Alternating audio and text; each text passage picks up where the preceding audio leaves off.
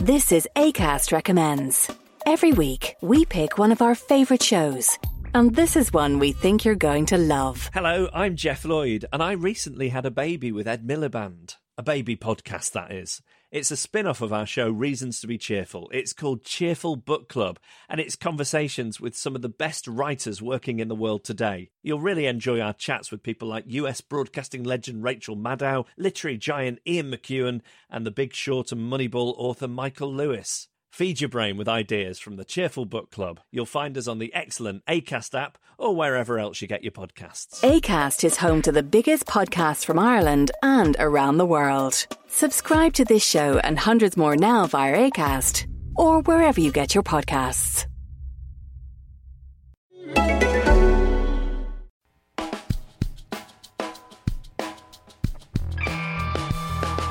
Hello, everybody, and welcome to the Mirror Football Podcast. I'm Aaron Flanagan. Joining me this week, uh, once again, is Matt Lawless. Matty, how are you doing?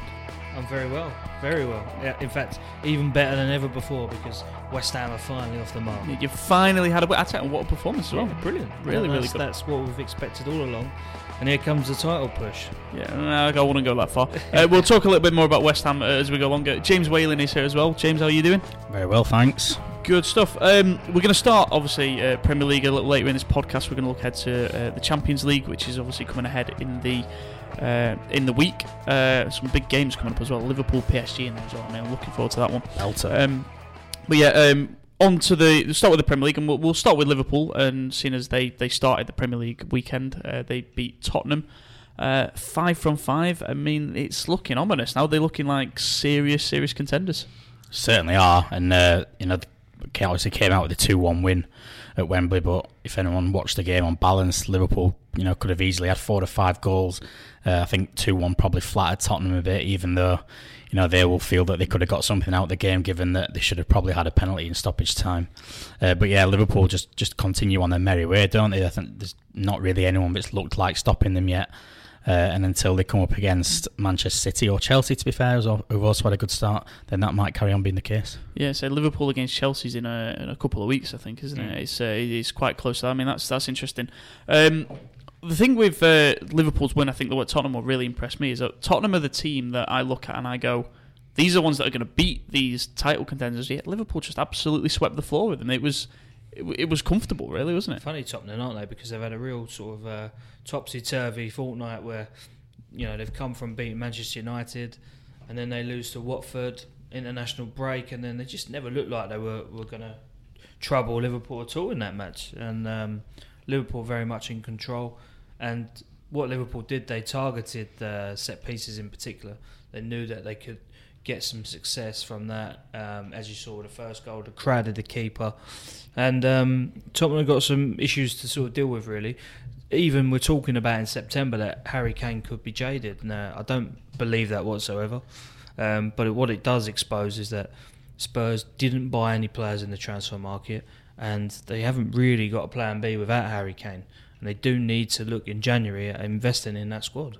Yeah, uh, so obviously no signings. I mean, Lucas Moura's coming, uh, obviously, and he, he's like a new signing. Um, I mean, I know he's only coming because Son was away with uh, uh, South Korea on international duty, but um, yeah, he, he felt like a new signing because obviously you didn't really see him last season. But uh, yeah, worrying times ahead uh, ahead for Spurs. Well, I won't say I won't panic too much, but what I would say is that this is really for the top four teams and the top six clubs who are going into Europe this week. This is where the season really starts now. All right, so Chelsea and Liverpool have had a fantastic head start, but how do their squads cope with the extra pressure and the extra games that are coming their way? Now, Tottenham could have been off to an even better start. They should have been. They're still. Let's not forget they've had a very good start. They've won four games. Uh, sorry, they've, they've won. Yeah, they've won four games, and they've, they've they've lost two. It's not a bad return, but really, if you're going to be pushing for the title, you can only concede five or six games in a season, probably at most. So now it's you kind of you're looking at right. Well, we've used a life there. What really they they've they don't they can't really be losing the games at home, and that was the thing against Liverpool. They smashed them last season, and you think, right, could we've just got a point at least? Yeah, um, you started that segment with saying, "I don't think it's time to panic." Um, I think the way the top four works now, how competitive. it- I think it's time for you know a team to stop panicking. They lost two at this stage. For example, like Arsenal have lost two, and I, I already think they're they're out of top four running. I mean, Well, yeah, I, but I know that's maybe You say that, but look at the top four in a minute. You have got Chelsea top, Liverpool second, Man City third. All right, so those are three teams you probably expect to be in there. Fourth place in a minute is Watford. Yeah. they're not going to be up there. Yeah, but uh, I mean, Manchester United uh, are, are still in around that, and I feel like after watching Manchester United this weekend, They've already lost two as well, though. They've lost two. Arsenal lost two. What it says, probably looking at it early on, is that really there's probably only one place up for grabs in that top four this year. Yeah. So that's where it comes to like teams Yeah. like Tottenham are, are vying with Arsenal and Man United probably The- for that last Yeah. place. This is where I believe they say Tottenham maybe should start panicking because where they've previously had the better of teams like Liverpool, they were. I mean, Liverpool are a class class above this weekend, and I think Tottenham have maybe lost a little bit of the cutting edge, which they maybe previously had. That they even showed a few weeks ago at Manchester United. I just didn't feel like uh, That could come back quite quickly, though. I mean, we're talking about where West Ham two weeks ago looked like they've never played football before. Yesterday against Everton, they looked like a fantastic team, popping the ball around all over the park. Mm. So that's why I'd say for, for me, look, I wouldn't worry too much about Tottenham, but if they really want to be top four contenders, they can't be throwing away games, particularly against the big four team. That's where you need to pick up the points to really establish yourself. Kane is obviously pivotal to them. You know, as Matty touched on, they don't have too much of a, a plan B in, in forward areas when he's not firing. But he is, a, he's something of a perennial slow starter, isn't he? I know he finally broke the August thing this year, but he's still not at his best. And Spurs had a slow start last season as well, and, and, and still managed to come back. The other thing I'd mention with Tottenham is they didn't have Lloris and they didn't have Alli either on the weekend Yeah. these these are players that are going to come back. Um, I still think Tottenham will certainly be in the, in the top four running. I, I, I fancy them to get in. I think. Also in the uh, top four running, uh, as you've alluded to, Chelsea. Uh, they've made an immaculate start to season, five from five. Maurizio Sarri. Um, I mean, I think if he wins one more game, he's made the joint best start of any Premier League manager ever. And yet they still seem to be going under the radar. No one's really sort of singing and dancing about Chelsea at the moment, which is quite phenomenal, really. And when they made that change from Conte, I felt that Conte was desperately unlucky to lose his job. He'd won the Premier League in his first season, won the FA Cup in his second season, and you know he, he was a winner. However, he'd lost the dressing room. What Sarri seems to have done is really unite that dressing room. There still seems to be a few problems at the back for Chelsea, and I don't feel like they've been really challenged by anyone. of. Okay, they played Arsenal, and that was a tight game. It was three two to them. But other than that, they've had a pretty decent start to the season. I think there's some tougher tests to come for them, and it will be interesting to see how that Sunday, uh, sorry, that Thursday Sunday dynamic works for them now that they're going into the Europa League. Yeah, um, you mentioned the problems at the back. Um, I, I think this is just a thing with a Sarri team. Obviously, his Napoli team did always leak goals. They were always the most entertaining team to watch because Yeah. the games were finishing 5 3, 4 2 every week. The, You, know, don't the mind that if you win, though, do you? You take that, wouldn't you? Four four, Yeah, whatever, you know, four Uh, three, it's- five four. I'm pretty sure if you offered that to Manchester United fans now, who obviously have been watching Yeah. uh, a brand of football in the Jose Mourinho that isn't the most entertaining. It's effective, but it's Yeah. not the most entertaining. They'd probably take the five-two victories and things like that as Of course opposed you would, yeah. uh, as, as opposed to that. But uh, so James, you're well impressed with, with Chelsea yeah, so far. certainly. I think obviously Matty touched on Conte there, and I, you know, obviously if you look at the the sheer facts, he was probably unlucky to lose his job, but something wasn't right there the whole of last season. I think it, you touched on the, you know, the, the players had, had sort of gone against him. Um, I think massive to keep Eden Hazard over the summer. The fact they didn't get in the top four, I, I think I actually expected him to leave, but Abramovich obviously just dug his heels in and said under no circumstances are we selling him. Uh, Hazard's head seems to be in a better place now under Sarri than than certainly it was under Conte. Um, he's got a manager that loves him. I think in, in his post match uh, this weekend, he said that he was the best player in Europe Yeah. which you know is, is, is an incredible um, an incredible claim, and you know one that when you actually I actually sat down and thought about that, and the, the players that that you know European footballers, uh, it's difficult to disagree. I think on, on form, you know, obviously you've got Messi and Neymar, the two South Americans, and and Suarez as well, but you think. You know, you think for the European football, such as Cristiano Ronaldo only just got his first goals of the season this weekend, and you know Hazard, yeah, it was Cardiff, but you know he, he completely destroyed them. They're still a Premier League team, and, and he took them to the cleaners basically on his own. Yeah, Yeah, well, and the thing with Hazard, he, he seems to me to be genuinely quite happy and settled to be at Chelsea. He loves playing for Chelsea Football Club, and what I what I think perhaps has gone on is look, stay with us this season, see how it goes under the new manager, judge us at the end of the season. I think that Chelsea will have a successful season. If they don't, then you know it's it's almost certain that Eden Hazard will leave the club. But for now, you can't really have many complaints, and he's the man who's who's the star. Yeah, you've got to remember as well. He's got all his his family. Obviously, his, his two brothers, Kylian and Thorgan, are both registered with Chelsea. They're earning money with Chelsea. He's got his whole family there. Um, his dad's made comments in the past about how happy you know he is about the family in London. Yeah. It's just it's, it just seems really really settled for him. And, and at the end of the day, if you have an, Eden Hazard that's happy, you're going to be a title contender. Um, As a neutral, it's a joy to see a player like that in the Premier League because you know we have got some amazing players in England, but someone like Hazard, I agree with James. That he probably is one of the best players in Europe. Yeah, so, In fact, he is. yeah. Well, so it's going to be interesting what happens with going forward with obviously Ballon d'Or voting, and obviously I know that the, the FIFA the best thing has already been nominated for this year. Um, be interesting to see if he can do it over a calendar year going forward and put himself in contention for one of them awards because I think he has always just been a little step back from uh, say obviously Ronaldo and Messi and stuff. Um, Just quickly, it'll be interesting what they do with the with the squads on a Thursday night. How, Yeah. how many changes they make. I think I think their squad is actually big enough to probably think so. rotate quite a lot, and I, I think they don't need their first team to get through the group. They could No, they could right, get and through the group with a second string, and then use the big guns. Because the you've still got strong players like Ruben Loftus Cheeks. Great competition for him, the Europa League.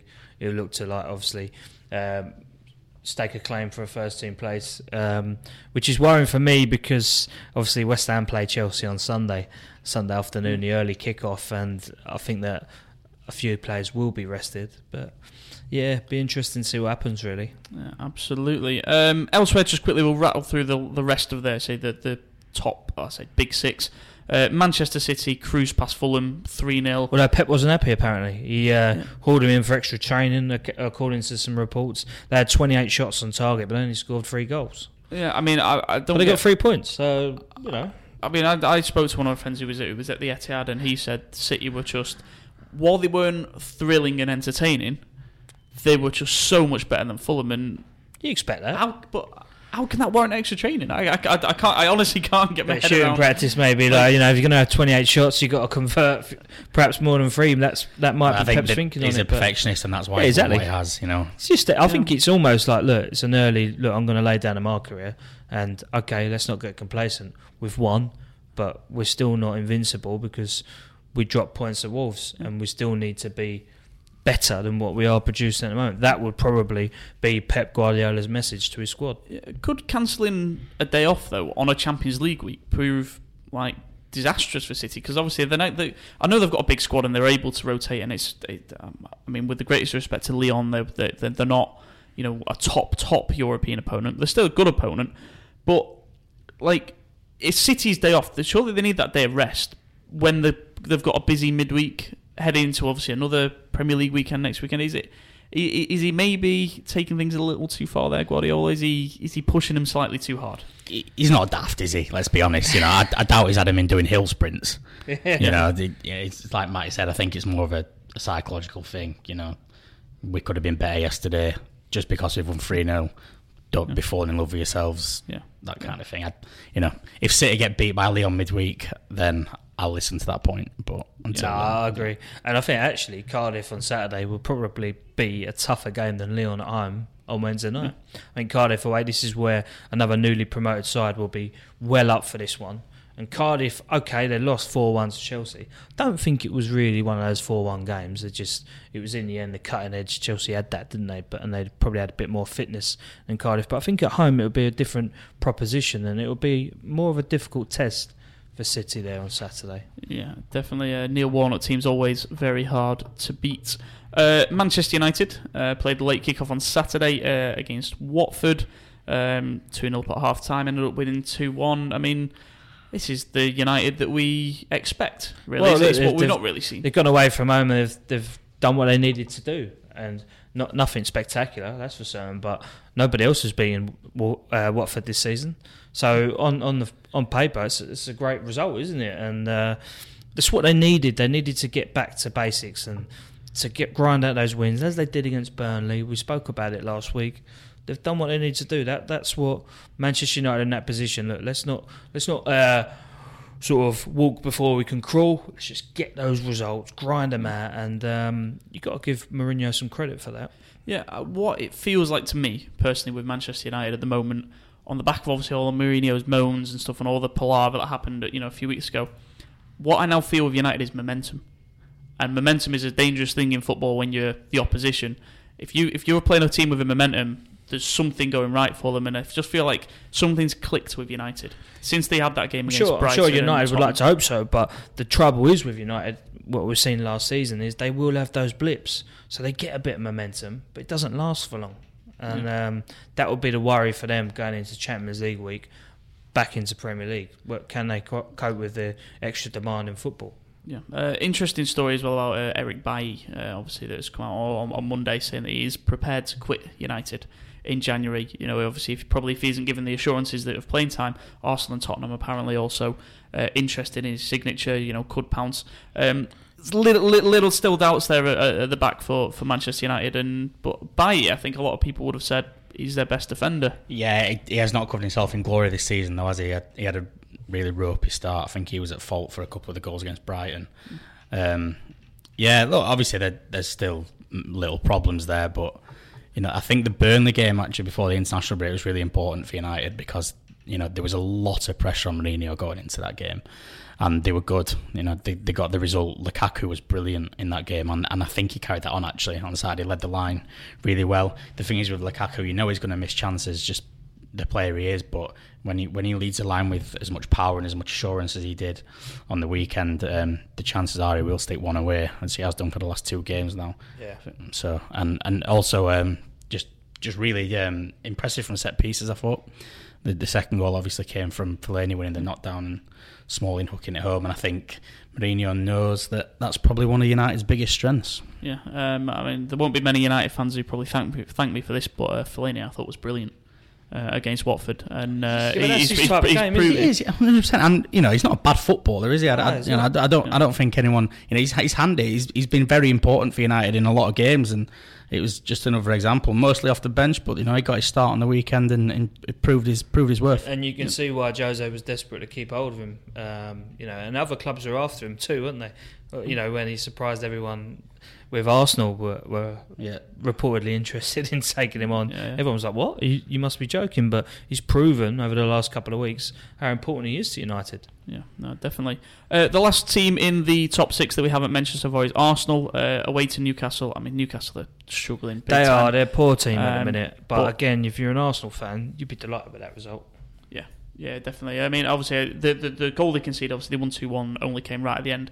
Arsenal comfortable, right? Yeah, I the think the, the first half was pretty close. I think pretty close, fair. But um, Arsenal came out really well. Start of second half, two goals in ten minutes. Great strike from Xhaka, who's always had a lot of criticism. But you know, he, um, and Ozil as well. he did. and the two yeah, players. yeah, there. definitely. And and Xhaka pulled rank on that free kick as well. There's some quotes from him saying that you know he, he said to Ozil, "I want it," and Ozil was like, "There you go, then." Stick it in the top corner. We were talking about Xhaka last week, weren't we? Because he looked really good against England for Yeah, Switzerland. yeah. And he, he just needed perhaps perhaps he's a confidence player. He's been one of the, him and Ozil always seem to be the fall guys, don't they? There's always like it's always their problem if or their fault if if Arsenal uh, muck up. But actually, got two decent players there. Uh, perhaps having Torreira in the team next to him because Torreira for me was really impressive. You've got Torreira who is, is a workhorse. He's going to going to Yeah. work his backside off and is technically good. Xhaka isn't that. He he's never going to be the one who plugs in, gives hundreds. He's not as disciplined, is he? Yeah, um, maybe having Torreira next to him means that you can get the best out of out, out, out of Xhaka. Yeah, quite possibly. And I think um, that was a great dynamic for Arsenal. It worked well. And I think I honestly believe there's a lot more to come from that Arsenal team. I really do. Yeah, I mean uh, personally, I've still got my doubts on them defensively. Um, Yeah. I, I think it's quite it's it's a longer project with them, isn't it? I, I I don't expect them to get in the top four this season, but they've got a good manager there now and someone who can, you know, obviously build a a culture at the club that was sorely lacking in the last few years under Arsene Wenger. So I think Arsenal fans just need to be patient, and I think it will come good for They them in do. the I think. few years. I think you're right, and I think they'll they'll want to see some progression. But I think if they can nick a bit of silverware this season, they'll be absolutely delighted, and that would be the best way to sort of move on post Wenger. If they don't and they finish sort of fifth, sixth, then it will be a bit of a disappointment. Yeah, yeah, so as you say, a long term project with them. Um, just before we move on from the Premier League and go to the Champions League, Matty, it'd be rude not to mention uh, It would be, West wouldn't it? Ham. Because that's the reason I've come on today, just to sort of gloat how delighted I am. Look, it was a great performance from West Ham. I think it was a good time to play Everton. Everton are a team, for me, they were well off the pace yesterday, and you could tell that they had a few players were, were probably rushed back too soon. Um, Idrissa Gueye, one of them, wasn't. I think he had a few injury problems. Jordan Pickford, I mean, he amazed me how poor he was because he absolutely put that second goal on a plate for West Ham. And um, but yeah, look, credit to West Ham. They, they like I say, they popped the ball around really nicely. Good bit of pace and intensity about them. Um, and it was just one of those games that everything came together. Yarmolenko and Arnautovic seemed to strike up a really good partnership. And Yarmolenko, he's a big old boy, isn't he? He's, Yeah. he's for for an attacking uh, winger. He's very tall, very physical, and um, he was excellent. Really good performance. And Mark Arnautovic, honestly, if he'd have been playing for Everton yesterday, they would have won.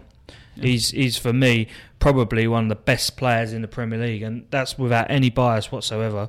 You look at the stats in this calendar year, he's be, he's created. Um, I think the second amount most go- he's sort of been involved in 18 goals, and that's second behind um, Harry Kane, Yeah. who's got 26, I think, to his name. So statistically, Arnautovic is, is is one of the most thrilling players in the Premier League. the minute. So West Ham did well. They made the right changes as well. I talked about this uh, last week. Tactically, they had to change it up. They did. They didn't quite go to the five three one. Uh, sorry, five four one as I as I kind of wanted them to. But the four three three did work because you, it brought in a bit of um, stability in midfield. Declan Rice was absolutely outstanding, and I think Steve Holland was in the stands watching for England, and wouldn't surprise me if they do have a look at him at some stage because he, he was really good, very disciplined. Mark Noble was back; he gave a good bit of leadership, and um, look, I could carry on talking all day about that win, but um, Yeah, very we, we, pleased. we, we can tell you're happy, don't worry. but no, look, very tough game coming up for West Ham now against Chelsea, Yeah. and don't forget they beat Chelsea last season at the London Stadium. So I think West Ham fans will be feeling a lot more confident, and I think the team will be as well. That that was a really important result. No, that's good because obviously West Ham could have, were very easily threatening on going probably like seven games without a win. Because obviously, if you don't beat Everton, you then have. Chelsea, and I think I think is it Liverpool after that, or, or is it United? It's, United, yeah. it's, it's another. It's a tough. It is of a tough run, um, but generally speaking, West Ham do play better against the bigger teams, so to speak. Yeah. I do think looking at that bottom three at the minute, I think it's Cardiff, Huddersfield, and Newcastle. I think there are three teams there who are going to struggle this season. But one team I tell you I haven't spoke about, and I feel we should just really quickly, Bournemouth. Yeah, What a start of the What a season start, they've had. yeah. I mean, and then they needed it as well. After last year, they had a bad start and always playing catch up. This year, they've, they've got off to a really good start, and you, you could see them finishing top half, couldn't you? After Yeah, mate. they- I mean, they've, they've absolutely battered Leicester at the weekend, and um, Leicester are not a bad side at all. I know they lost two one to Liverpool bef- the week uh, after b- before the international break, but they played well. Yeah. And Bournemouth are a good side. I've been really impressed with them, and and obviously uh, one other side that impresses me, Wolves. Yeah. Wolves, I say, uh, efficient against Burnley. I think I think efficient's the right word because uh, it wasn't. they were dominant. Like Burnley never had a kick really. Joe Hart was their best player, wasn't Yeah, he? I mean, he, he really he really was. And um, what I love about Wolves, I love the way they they play a beautiful diag. They really look for that diag pass across the field. It's so well drilled. Starts at the back. They like to play from the back, and then across the middle. They're organised. They ping it across the park, and they cut in and they do the business. So, yeah, Wolves for me, they'll be a top ten side. Yeah. Um, I, it's, it's really interesting going to be the, this relegation battle because I'm looking around at a few other teams. Obviously, Crystal Palace got a win uh, at the weekend. Leicester, I know, got battered by Bournemouth, but Leicester, I don't think will be in No, the no, no, relegation no. battle. Um, it's it's going to be fascinating. Actually, Burnley think- are the big surprise, aren't they? Like it, it, out of the strugglers, you know. Even though they've had obviously had the European run and things like that, that's gone now. They need to get over it because if, if they I think don't- they will. I think yeah, they will. I think they will. But if they don't start picking up results, they'll get sucked into it. Yeah, yeah, yeah. So they're conceding goals, which they, they haven't had before. Um, but yeah, uh, that'll do us for the Premier League. Uh, we'll be back in about 30 seconds' time, and we'll be previewing the Champions League. This is ACAST Recommends. Every week, we pick one of our favourite shows. And this is one we think you're going to love. Hello, I'm Geoff Lloyd, and I recently had a baby with Ed Miliband. A baby podcast, that is. It's a spin off of our show, Reasons to be Cheerful. It's called Cheerful Book Club, and it's conversations with some of the best writers working in the world today. You'll really enjoy our chats with people like US broadcasting legend Rachel Maddow, literary giant Ian McEwan, and the big short and Moneyball author Michael Lewis. Feed your brain with ideas from the Cheerful Book Club. You'll find us on the excellent ACAST app or wherever else you get your podcasts. ACAST is home to the biggest podcasts from Ireland and around the world. Subscribe to this show and hundreds more now via ACAST or wherever you get your podcasts.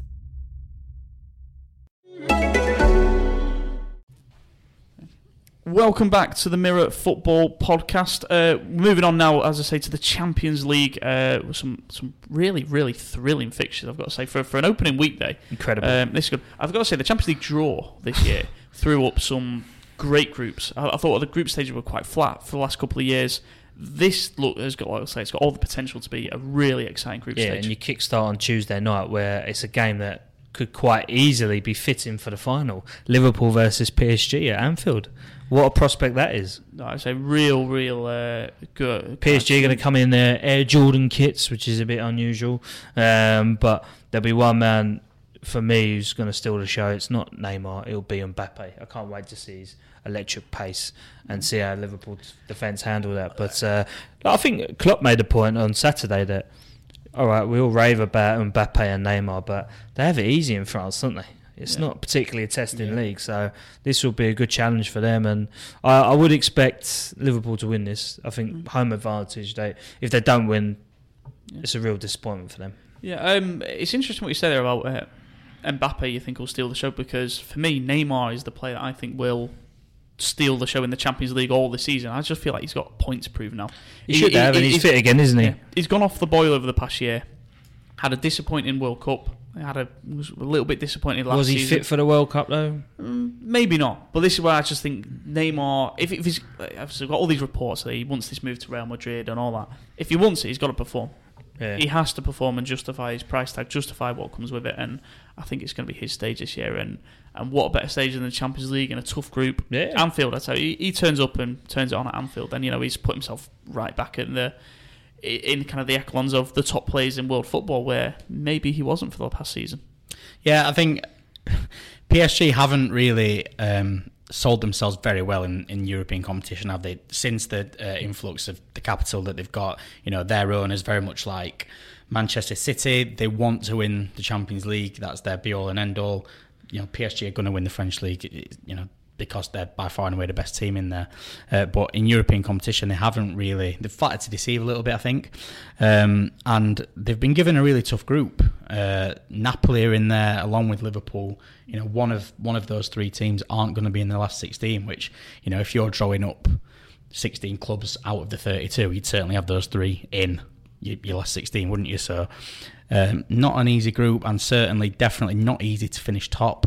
If you don't finish top, you end up with a tougher last 16 game. So I think you said you mentioned the draw, and it is very entertaining, but it's not been kind to PSG. Well, uh, both teams are unbeaten as well domestically, but PSG do have this issue where who do they play in goal? Do they go with Buffon, a bit of experience, or Areola, who's, who's been particularly impressive, Superb, and yeah. um, so they've got a bit of a selection dilemma, probably a positive one, you could say. But um, I just feel that Liverpool are favourites for this one. Yeah, I agree. I think obviously Liverpool sort of blazed a trail to the final last year, but I actually think they're in better shape this time to, Yeah. to have an even better go at it simply because, you know, last season there was always, you know, we know they can score goals, but they could be got at uh, at the back and, and, and in goal as well. Uh, I think uh, they've conceded two goals so far this season in five Premier League games, and one of those was an absolute cock up from from Alisson against Leicester. um, you know, Virgil van Dijk. Um, I think I wrote in copy today. If, if there's ever been a 75 million pound bargain, I think he's it. Uh, he's already in sort of four games before the international break this season. Virgil van Dijk has helped Joe Gomez to a extent where Joe Gomez displays Kyle Walker in England's back three in a World Cup semi-final uh, reaching team. So uh, I just think Liverpool are a lot more solid at the back, and that takes pressure off that front three because you know you're going to need your squad in the Champions League, and behind that front three, it's probably not that strong in the likes of Daniel Sturridge and Dom Solanke, but because they're so strong at the back, that takes the pressure off a little bit. Even like James Milner, I think he's been outstanding this season, hasn't he? Yeah. So Liverpool got real strength and depth, and I feel that this season they'll have a bit more about them in Europe because they'll believe. Look, it wasn't a fluke last year. We can do that, and especially if they can get through that group, it really lays down a marker to everybody else. So that is a tough group. Right, I'm going to throw a little bit of a curveball with Liverpool. Um, I can't see them replicating last year in Europe. I just feel like there's going to be the pressure on them. Because with the Premier League, I don't feel like there is pressure. They're playing without pressure. The, as soon as the Champions League music plays and you put up against PSG as opposed to, you know, obviously some of the teams that played already this season, that's just, I just feel like it takes it up a notch and there's a pressure. When you've been to the final in the in, in the last year, there is a, an expectation that you almost replicate it. You have to go on and run that far, and I just feel that while I think Liverpool will get out of that group, um, I know it's a very tough group and they, they will get results against some good sides in it. I just think that there's a, there's a pressure there that makes makes me doubt what they're going to do All in Europe depends. year. I think first and foremost they need to get out of that group, but you know they could get out of that group. And don't forget there are other really tough groups out there, like so Tottenham, for for instance. Uh, you know someone's got to finish second in that group, and that's Barcelona, Inter Milan, and uh, forgive me, I can't remember who else Uh, is in that group. PSV Eindhoven PSV Eindhoven, sorry PSV. says the piece of paper in front of Um, me. That yeah, no, that's correct. That is correct. Absolutely correct. So you know you got four tough teams in that group. Look, Liverpool could go through in the group stage as winners, and they might face Barcelona as second place. Yeah. You know, you just don't know. So I don't think you can look too far ahead in the Champions League. For me, I think Liverpool have a really good, really good Champions League. Look, they could win it. I think of all the English teams, I'd actually fancy them. I agree. But I think for me, Barcelona's name is on the trophy for this season. I do think Liverpool are a bit of a special case in the Champions League. I know, I know it's a bit cliche, but just the history they have with It's the proven competition. though, yeah. uh, you know, the, the the nights at Anfield, you saw the atmosphere that they conjured up in the games against Manchester City and Roma last year, and you know, I genuinely think that does help them get over the line, and you know, I think they'll thrive off the pressure you're talking about personally. Fair enough. Uh, just quickly with the PSG game, there is a couple of weird little omens there. Thomas Tuchel has only once managed at Anfield before, and that was with Borussia Dortmund on the Europa League night where Liverpool What a game of football! had scored. Um, It's one of my very early days working here, actually, and it was incredible. Um, Hundred percent the best game I've ever been to. Was live. Klopp versus his? I Um, was.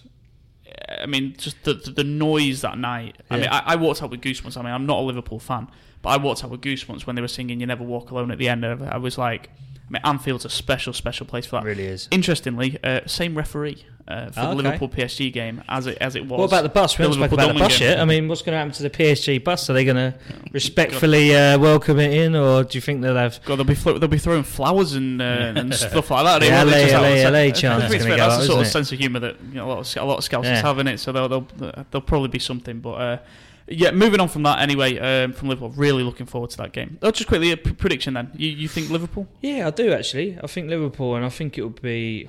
I think they'll come out of the blocks. I really do. I think it'll be one of those kind of evenings. So I'll go for three 0 Gee- Jeez, I, really? I, Wow, I think okay. quite comfortable. Fair. I'll say two 0 I think I think Liverpool. Uh, I think Liverpool are a better side than PSG, back I to do. front, and I think the fact they're at Anfield will, will work in their favour. Yeah, I think I think Liverpool will win. I think PSG are going to edge it, but I'm going to I'm going to say that really quietly like that. I think you might be right. Who knows? It's Uh, one of those games, isn't it? Two, But- two, two on PSG. I mean, I'm definitely voting yes on my both teams to score bet on, on, on, on that one anyway. Um, but a little earlier on Tuesday, uh, we get um, we, we get the treat of these early kickoffs. So uh, are, are we a This fan is of? right. Yeah, uh, James was telling me earlier that um, obviously it's changed. It's not they're not all quarter to eight fixtures anymore. There's there's two different time slots. So five to six and eight o'clock. Yeah. So uh, I don't like that. Sorry. We, oh, you're not a fan. No, not really, 'Cause I because look, I mean, it's. I, I just think you know, did they really need to change it? I suppose there are instances where in Europe, don't forget it's Central European time, so Yeah, their kickoffs will be later. Whereas, I think ultimately it's as with everything else in football, it's a financial thing, isn't it? The, the fact more games are going to be broadcast on TV worldwide. Obviously, I know they all are here anyway, but I think worldwide it gives another time slot, yeah. uh, and obviously that will bring in more commercial. I think it will catch a few fans out though. I Yeah. think um, there'll be some Tottenham fans who won't be aware that they've got the early kickoff tomorrow. But look, if you're just finishing work, what a nice way to finish. Exactly. Got Yeah. a couple of uh, tins and uh, watch well, the well, team. This is what I'm saying. I mean, I'm I'm, I'm going to be leaving the office tomorrow at between probably four half four. How are you the now? first game kicks. Off. All right. All right. I We'll see, to. we'll see about that. I, I intend to. um, first game kicks off at five to six. Yeah. Uh, which I mean, I mean, what game is that? Inter Milan Tottenham. You know, You've already game- rung the landlord up, haven't you? The Um, pub and said, right, get a yeah. couple poured for me, please. Yeah, exactly. Uh, the beers are already in the fridge, uh, and then follow it up with Liverpool. I mean, what a night! I mean, Great the- evening, the- isn't these, it? Yeah, really uh, is. These early kickoffs, I'm, I'm, I'm a huge fan of them. I've What, got what I will say is, you know, not everyone is lucky enough to work in the industry we do, and that if you're working nine five in central London and you've got to get back to Yeah, the well- home counties somewhere, you, you're going to miss the first game. Whereas if they're all quarters away, you can set, get your setup, get your iPad, get your laptop, etc. But I guess I guess you're right in terms of the armchair fan. It's it's great, isn't it? He's got that continuity of watching one game after the other. Yeah. Depends on whether you can get EastEnders off the box or something like that. If, if you're at home, maybe I don't know. But um, no, I suppose from that point of view, it's good because there's so many games where you really want to watch just every game really, and I think this is probably the season where you do want to watch all those group games. Because I quite like what BT do with the um, the goals program, where you can just very watch them good. all as they come in. Yeah. I guess that will probably change the format for that now, but. Uh, Yeah, well, I mean, that, that, that was for me. It was, it's kind of like the NFL red zone where Yeah, you kind of exactly, watch yeah. every, every, every, every play Mm. uh, and think, which is a fascinating broadcasting idea. Um, I mean, uh, it's a completely different discussion, but I do think it's only a matter of time before we see it in the Premier League. I hope so. I I think think, I think Saturday like- would be perfect for that, wouldn't it? But yeah, but still, uh, it'll get over the loophole of the old- can't old show blackout, football yeah. between, you know, three and five o'clock. Yeah, but uh, it's a completely different discussion that one uh, for uh, another time. Uh, Inter Milan Tottenham anyway, uh, five to six Tuesday. Uh, how do we see this one going? Inter have had, um, I mean, I, I'm. What, what we're talking, I'm going to clarify this, but I'm pretty sure they've had a, a quite a difficult start to the season. There, I think they've struggled when they've had a you know, quite a lot of expectation on on, on the backs. Yeah, look, I, I'll be honest with you. I'm not completely up to scratch with how Inter Milan have been doing this season, but I do feel that Tottenham will bounce back, and I, I'm pretty confident they'll win this game. Spurs could use Gareth Bale, couldn't they? Yeah, so, Mike that- on at the back. Is he still playing for? that, that night in the San Siro a few years ago when he when he notched a hat trick. I think they lost four three, but uh, uh, what a performance from him! Yeah, uh, yeah. Just to, to clarify with Inter Milan, um, four games in Serie A so far, two defeats, one draw. Uh, the only game they've won was against Bologna, uh, a three 0 win. Uh, Bologna struggling in the relegation zone. yeah, Well, it's Um, just two two sides you say are probably a little bit out of form then, and, and you know probably a good opportunity for Tottenham to really kickstart their season against a team that you know you mentioned that they might not be in the best of form, but they are still a genuine European giant, and that's they play in one of the most famous arenas in world football. If you if you as a Tottenham player, as a Tottenham fan, as a Tottenham manager can't get up for this game, then there's something wrong with you. So yeah, I think it's a perfect game for Tottenham to uh, just try and try and get some wind in the sails. No, absolutely. Uh, score predictions for this one: Inter Milan, Tottenham. And I know- I know we're saying we don't know loads about Inter. I mean, we maybe could have done with Jack Rathbone on this podcast. He'd be able to rattle, rattle on about Italian football all day. Uh, but uh, what we're saying: Oh, I think two one Spurs. two one Spurs. So one each. One each. Uh, I'll go nil nil. I, I re- as much as I'm looking forward to this early kickoff, I, it, might under, it might underwhelm us. Yeah. Um, but uh, I hope not. Anyway, um, moving on to Wednesday. Very quickly before we finish, uh, we'll start with Manchester United. They are away at Young Boys. Young Boys playing a plastic pitch, 4G pitch. Um, this is something I believe we're going to see in the future. We're going to see in the football league soon enough because there's teams in the National League who are very good. Who I'd be intrigued to see how. United approach that then, because at Carrington they would have those facilities. So I wonder if they'll train on, on, on a 4G pitch to sort of prepare for it. It is different. I mean, the ball does hold up a little bit more on it, but the quality of these pitches nowadays, um, you wouldn't notice. It's not like in the 80s where Loftus Road it was pinging up in the air and you know it just seemed to bounce forever. These are good standard pitches, and I think, like you say, there'll be there'll be more and more of these kind of games. I, It already sounds like a very convenient excuse to me. I, I agree. Yeah, it's just it's you know I just yeah I'm not having it. I just I think the the pitches these days are they're as good if not better than the grass versions. But I, I went to one uh, about a year ago, which was a newly laid one, uh, one of these 4G pitches at uh, Hyde United non-league club up, up near Manchester. And the Curzon I- get a hide in. yeah, the Cur- thankfully Curzon weren't playing, um, but um, yeah, so we had a walk on the pitch uh, as well before, and then we said we're kicking a ball around and stuff. And I'll be honest, it was just as good as grass. I, you couldn't mention the difference. And then we watched the game on it. Um, they, they played a league game against a local rival, and after about the first thirty seconds, where you think, "Oh yeah, you know, it's, it's not grass," you forget about it because the ball just moves fine. They water the pitches the same as they do grass pitches. Yeah. Zipped around fine, and I'm pretty sure obviously young Well, boys it's, exactly. It's in not. Champions League will do something similar, and it'll be uh, for me absolutely no It's excuse. another, it's another similar game in a sense that they've had. They've had three away games. Probably a good job that they've been away from Old Trafford, and I just can't see United losing this one. I think they'll. It'll be another kind of eh, probably a bit of a slow performance, but they'll get the job done, and I can see them walking away from from there with a victory. But in terms of these pitches, they're not alien to players anymore. They're playing these sort of pitches all the time. So Yeah. yeah, I do think it is some a little bit of a banana skin though, because we've seen United slip up in these kinds of games before, and I think the simple reason for that is for a, for a club like Young Boys of Bern to get the chance to take on the high and mighty Manchester United, arguably the biggest football club in the world. You know, these players know that this is their chance to shine. That there's going to be more people watching this football match than any match they're going to play for the rest of their career potentially. I mean, when you say young boys, how young are they? he, he went there. he did it. I mean, they're not under 12s, are they? But Yeah. no, I just honestly, all jokes aside, I just think United will be far too superior. Uh, I, I, I agree. I wouldn't be surprised if young boys maybe took an early lead though, because obviously it's their first game in, in the Champions League this season. Crowd will be raucous and Tougher them- game for United is Wolves on Saturday. Yeah, Yeah. certainly. certainly. Yeah, no, I, I, absolutely. But yeah, I'd, I'd be very surprised if United uh, don't come away with a win uh, with that one. Um, interesting group that one as well. Group H, uh, Juventus and Valencia are the other two teams in there. Uh, Juventus, obviously, Cristiano Ronaldo is going to go back to Old Trafford in a few weeks. Valencia were very, very good in La Liga last season. Um, that's, just, that's a tough old group, Tough isn't it? Yeah. It is There's a- another it's one. a- I think out of all the English teams, you'd say Man City have probably got Yeah. a favourable Bit of a group. the, haven't the rest of them, the rest of them have all got tough draws. Yeah, um, City, as, as we're about to move on to, uh, they do have a, a reasonable group. Lyon, Shakhtar Donetsk, who they seem to play every year, Every year. and um, and, and Hoffenheim. Um, it's about time City got on an easy group. I've got to say they've been stuck Yeah. with some tough, tough groups in, in in the past. They should absolutely cruise through this one. But Lyon at home, first game, probably the toughest test in the group. Yeah, Um, Lyon away would be a tougher challenge, but at home, City should cruise this, really, shouldn't they? Yeah. I, I can see them winning 3 or 4 nil. Yeah, uh, obviously Lyon as well. Uh, Musa, Dem- Moussa Dembele there. Um, Yes. could make an impact. Obviously, we've Well, Fekir as well. I mean, we, we, we could have been seeing him in the Liverpool shirt this season. Yeah. Had his uh, medical gone according to plan, it didn't. Hmm. And um, I'd be really fascinated to see how he does. Yeah, um, be interested to see if there's a Liverpool scout in there. I mean, I don't know how we're ever going to find out. Just just keeping another eye for January because Yeah. yeah, uh, yeah, it'd be uh, interesting to, to see with that one. Uh, but Manchester City, uh, you think convincing City then? Absolutely. Can't see beyond them. Yeah, But- agreed. Two or three nil. Yeah, I'm I'm, I'm with you on that one. I'm I'm not not even going to throw a curveball in for once. Thank, thankfully, he's finally agreed. yeah, um, yeah. I mean, so some I was going to say some fascinating groups throughout throughout the uh, Europa League. Dortmund, Monaco, and Atletico Madrid are, are, are all in one group. Um, Champions League. got? Yeah, did I say Europa? You did, yeah. Oh, I do apologise. So I just Um, wanted to clear that one up. Uh, I do apologise. Europa League, um, not so interesting.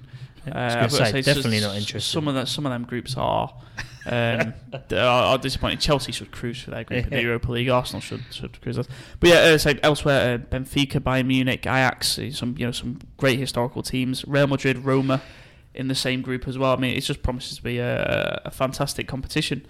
Um, so very much looking forward to it. Um, but yeah, before we finish, um, the big debate uh, uh, piece that we do on Mirror Football every Monday uh, this week. If you are interested, do go check it out because we are giving our Champions League predictions. Yeah. Um, give us a little spoiler, Matty. Who, Uh, who have you uh, gone uh, for as, as, as the winner and as the star player for the tournament? Well, I've said Barcelona. I do believe that they're looking fantastic in uh, Spain, playing some great football. They've improved over the summer, um, and I think they're going to strengthen again in January. So, with that said, my player to watch is Paul Pogba.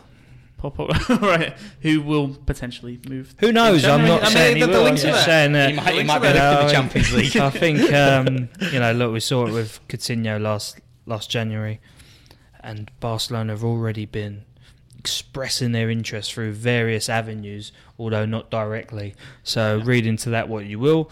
Um, I do think Pogba, regardless whether he stays at Manchester United, I think he will do. I think he's going to be a big player in this Champions League, and I think he'll he'll really rise to the occasion, particularly against Juventus, his former club. So I am really looking forward to seeing Paul Pogba in action because he, he seems to turn up to the big games, doesn't he? You know, it's so well. sometimes. He didn't against Spurs few weeks ago, but Yeah. I mean, in terms of European competition, you'd be a really important player. Yeah, well, I think they, I think the, their games against Juventus are the, the back-to-back games in the middle, so it'll be Yeah. interesting to see what happens uh, around there. Uh, James, uh, your winner, your player to watch in the Champions League. I said Liverpool. You know, I, I, I think it's about time an English team won the trophy again. And if, if, if I'm picking an English team to win it, I'd, I'd pick Liverpool. That's not necessarily to say they're the best side in there. I think Manchester City are probably a better team.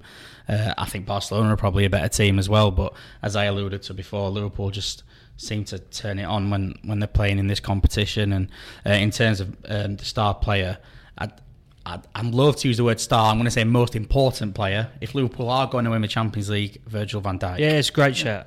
And I should add with Pogba that if he does go to Barcelona, it'd be cup tied anyway. Yeah, haven't they changed the Yeah, rule I there? think they have, yeah. They have. I, I think the, I think the rules Well, changed this go. season, so uh, I think they can play in the group stage and the knockout stage. Are, Yeah. I think now different clubs, yeah. separate competitions So- in inverted commas. But I think Van Dijk's a great So- chat. Really do. I think he is really key to, Yeah. to Liverpool's. Probably. And on this note, I think he is the world's best centre half currently. What about you, Flanners? Who are you going to? Big for? shout. Um, I went Manchester City just because I. Oh, you uh, would do, wouldn't you? I I did um, just because I've um, had money on them to win the Champions League each of the past two seasons. They've let me down.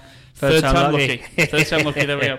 Uh, play to watch a name off the reasons I came up with earlier. I feel like he's got a point to prove um, this year.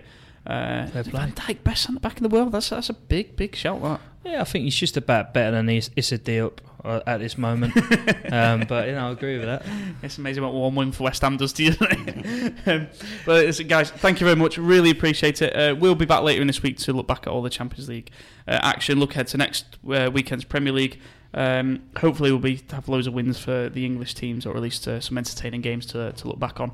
Uh, Liverpool PSG definitely the highlight on Tuesday. Very much looking forward Bring to it on. And you can follow it live at Mirror Football, of course. You certainly can. Um, but yeah, so guys, thank you very much. Pleasure. Really appreciate pleasure. it. Thank you. Nice one, Um, Flanners. Uh, if you don't already subscribe to this podcast, uh, you can do on Acast, on Spotify, on iTunes, wherever you get your podcast from. Uh, as I say, we'll be back later this week, so we'll see you then.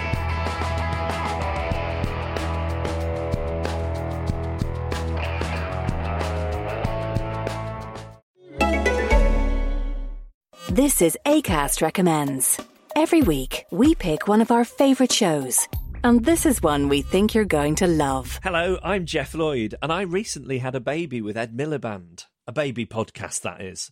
It's a spin off of our show, Reasons to Be Cheerful. It's called Cheerful Book Club, and it's conversations with some of the best writers working in the world today. You'll really enjoy our chats with people like US broadcasting legend Rachel Maddow, literary giant Ian McEwan, and the big short and Moneyball author Michael Lewis. Feed your brain with ideas from the Cheerful Book Club. You'll find us on the excellent ACAST app or wherever else you get your podcasts. ACAST is home to the biggest podcasts from Ireland and around the world. Subscribe to this show and hundreds more now via ACAST or wherever you get your podcasts.